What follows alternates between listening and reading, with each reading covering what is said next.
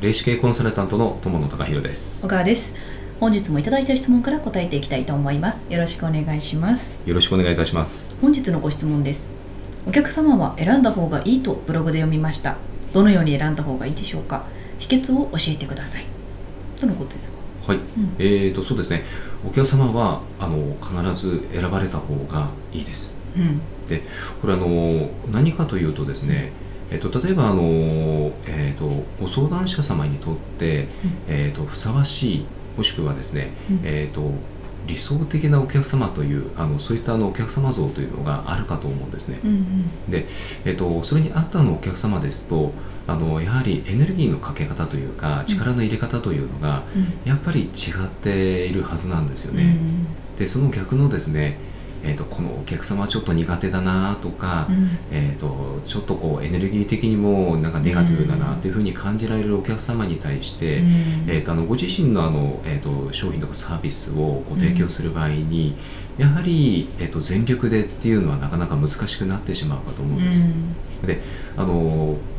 まあ、例えばのお客様がですね、えーとまあ、こちら側をあの要はサービス提供する商品を提供する側を、まあ選ぶ権利があるように、えーと、あの逆もまたですね、うん、えーと、ご相談者様もお客様を選ぶ権利というのを有しているんですね。うん、であのまずそのご自身のですね、えーとあの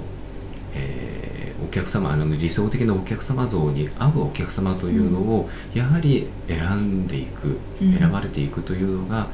まあ、やはり最もあのご自身のですねサービス商品を、えー、力を入れてご提供できる、うん、というふうにつながるはずなんです。うん、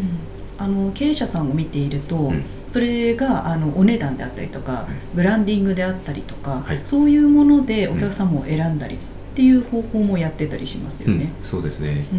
ですのであの、まあ、この場合のどのように選んだ方がいいでしょうかというのもあのまずそのえーと、理想的なお客様というのをまず思い描いていただいてそのそのお客様だったら、まあ、例えばどんなあの商品サービスを、えーと、欲しているかとか、うんうん、あとはどのぐらいの金額であれば、うん、えーと、そういったお客様が買っていただけるか、うんうん、でここはですねあの何もですね、えー、と安売りする必要はないかと思います、うんうん、あの全力であのご相談者様がですね、うん、えー、とやはり提供できる、えー、とそのための、えー、とプライスというのをつけられて、まあ、いいのかなと思いますね。はい、はい、本日のご質問に対するお答えは以上です。ありがとうございました。ありがとうございました。